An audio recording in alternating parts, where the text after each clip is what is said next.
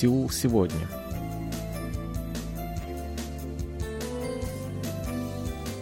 Здравствуйте, уважаемые радиослушатели! В эфире очередной выпуск передачи «Сеул сегодня», в которой мы знакомим вас с жизнью корейцев и событиями, происходящими в Корее. У микрофона Чан, с режиссерским пультом Аня.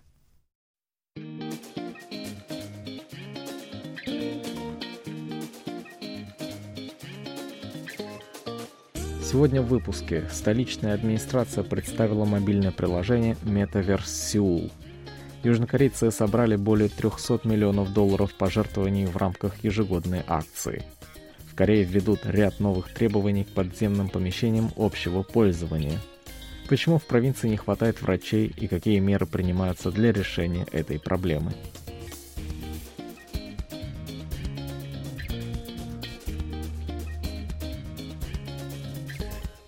Термин «метавселенная» в последние годы привлек огромное внимание во всем мире. Если раньше о нем писали в фантастических романах, например, писателя Нила Стивенсона, то сейчас метавселенная представляет собой очень перспективное направление развития интернета.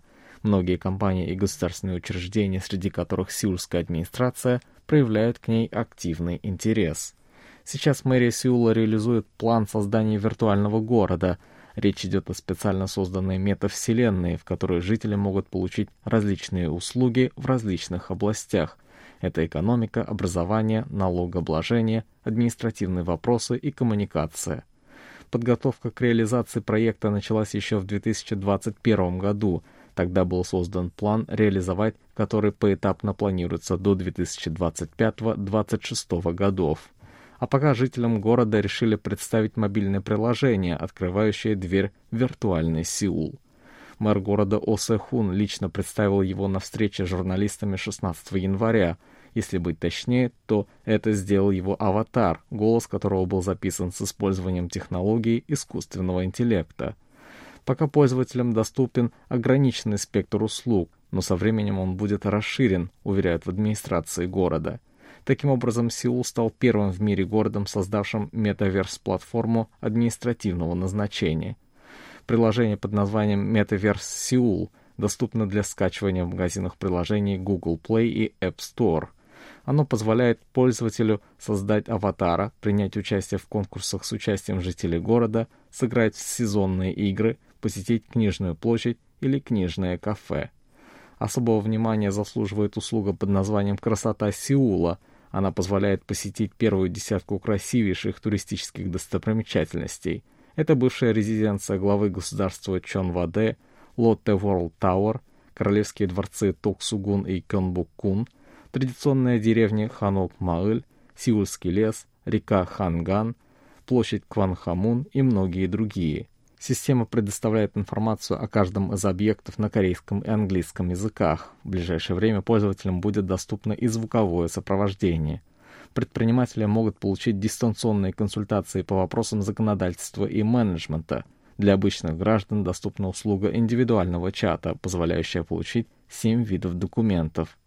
Специальный чат-бот окажет помощь также в вопросах налогообложения, предоставив исчерпывающую консультацию – Другая особенность метавселенной – это рекламный стенд FinTech Lab. В нем доступны рекламные материалы о более чем 80 компаниях, с директорами которых можно провести встречу. Кроме всего прочего, в виртуальном Сеуле можно посетить приемную мэра Осе Хуна и оставить свою просьбу или пожелание. Через некоторое время градоначальник обязательно напишет ответ. Принципе, звучит неплохо, с учетом того, что это лишь первый этап реализации проекта по созданию виртуального Сеула. У разработчиков остается еще несколько лет, чтобы дополнить список услуг, сделав пребывание в метавселенной не только интересным, но и полезным. Городские власти в работе над виртуальным городом придерживались трех основных принципов. Это уважение, социальная справедливость и связь с реальностью – все они лежат в основе принципов этики метавселенной, созданных Сеульским цифровым фондом. В соответствии с ними пользователям запрещается использовать ненормативную лексику, ограниченные личные контакты между ними. В целом приняты все меры с целью не допустить каких-либо действий, наносящих вред другим пользователям.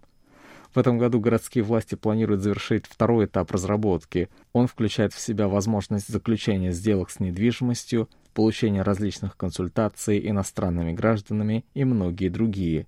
Разработчики позаботятся и о пожилых жителях города. Для них будет создана облегченная версия приложения. В целом на реализацию проекта выделят 2 миллиона 200 тысяч долларов. Довольно интересным мобильным приложением порадовала нас администрация Сеула. Надо будет попробовать зарегистрироваться и оценить новый сервис на досуге.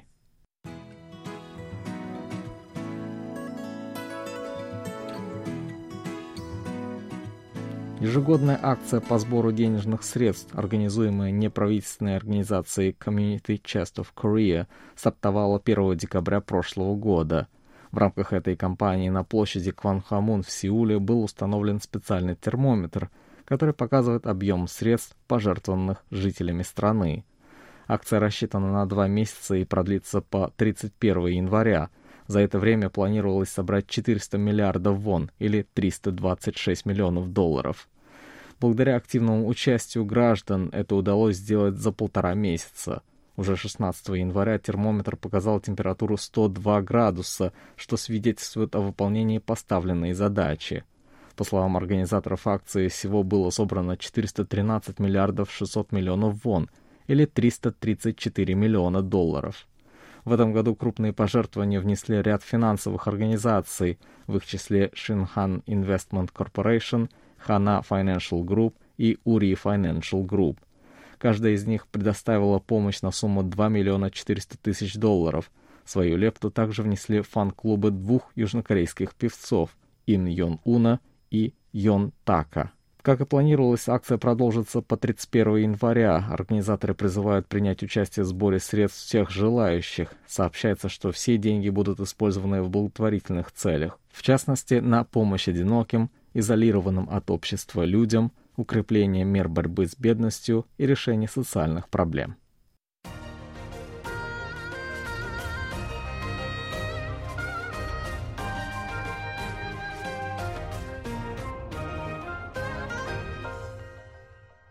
KBS World Radio.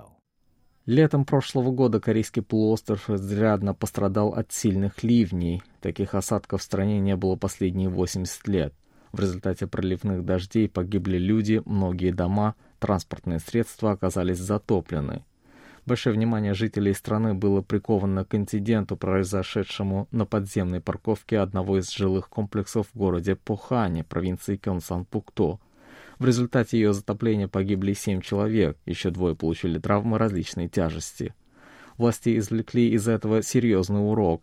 Ряд государственных ведомств, в том числе Министерство сухопутных территорий и транспорта, подготовили соответствующий план мер, чтобы не допустить в будущем подобных случаев. Предполагается ввести в обязательном порядке требования к строящимся подземным помещениям общего пользования – все они должны будут иметь специальные перегородки, защищающие внутреннюю часть здания от попадания воды. Стоит заметить, что законодательство и раньше предусматривало наличие подобных перегородок, однако неисполнение данного предписания никак не наказывалось. Теперь же за отсутствие заградительной перегородки в здании будет взиматься денежный штраф. Местные самоуправления получили для этого новые полномочия. Министр государственного управления и безопасности Ли Сан Мин заявил о том, что правительство приложит все усилия для оперативной реализации подготовленного плана мер. Совместно с местными самоуправлениями одновременно будет проводиться работа по дополнению и улучшению его содержания, добавил он.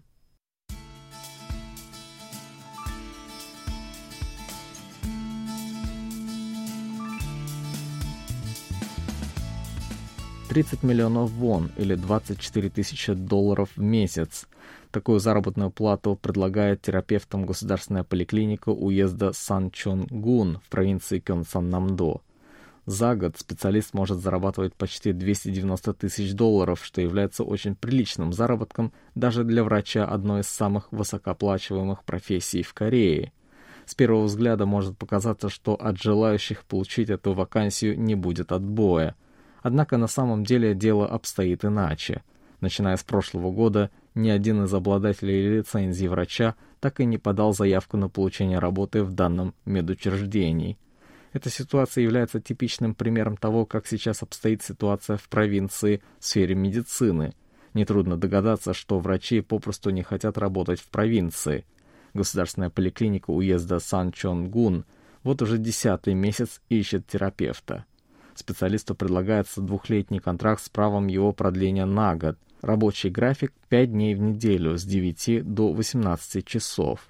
Даже высокая заработная плата и стандартный рабочий график не позволяют найти врача. В целом, подобная ситуация нередко случается в провинциях. По данным Министерства здравоохранения и социального обеспечения, с 2017 по 2022 год срок поиска врачей на вакантные места значительно увеличился. Раньше в педиатрическом отделении больницы при университете Чуннам место оставалось свободным не более недели. Сейчас же период поиска нового специалиста вырос до 22 дней. Аналогичным образом сроки выросли в других медучреждениях, в их числе больницы при университетах Кёнбук и Чонбук. Нехватка квалифицированных врачей наблюдается также в центральном регионе страны. В клинике Пундан при Сеульском государственном университете средний срок вакансий в отделении гинекологии сейчас составляет 33 дня, хотя еще 5 лет назад врача можно было найти в два раза быстрее. Ранее нехватка врачей-гинекологов касалась в основном провинциальных медучреждений. Сейчас эта проблема постепенно охватывает и центральный регион, отмечают специалисты. Говоря о проблеме нехватки медицинских специалистов в провинции, стоит также заметить неравномерное распределение врачей в зависимости от их специальности. К примеру, становится труднее находить педиатров, хирургов и гинекологов. В то же время поиск психиатров и пластических хирургов не создает особых проблем. Власти осознают важность этой проблемы и ведут активные переговоры с сообществом врачей по увеличению ежегодной квоты приема в медицинские вузы – Начиная с 2006 года, они ежегодно выпускают по 3058 специалистов. В 2020 году правительство представило десятилетний план, предполагающий увеличение квоты до 4000 человек с 2022 года. Однако в правительстве столкнулись с серьезными сопротивлениями. Медики в знак протеста коллективно отказались выходить на работу, сдавать экзамены на получение квалификации врача. На сегодняшний день в стране насчитывается более 115 тысяч врачей. В будущем потребность в них заметно возрастет. Как ожидается, кадровая проблема затронет все отделения за исключением профилактической медицины. Прежде всего, это терапевтическое и хирургическое отделение. Правительство и сообщество врачей решили вернуться к вопросу об увеличении квоты в медицинских институтах, когда ситуация вокруг пандемии коронавируса в стране стабилизируется – на фоне улучшения эпидемиологической ситуации, скорее всего, обсуждение данной проблемы будет возобновлено в начале текущего года. Между тем, по мнению экспертов, это не решит проблему нехватки врачей в кратчайшие сроки. Сообщается, что уже к 2050 году потребность в дополнительных врачебных кадрах составит 36 тысяч человек.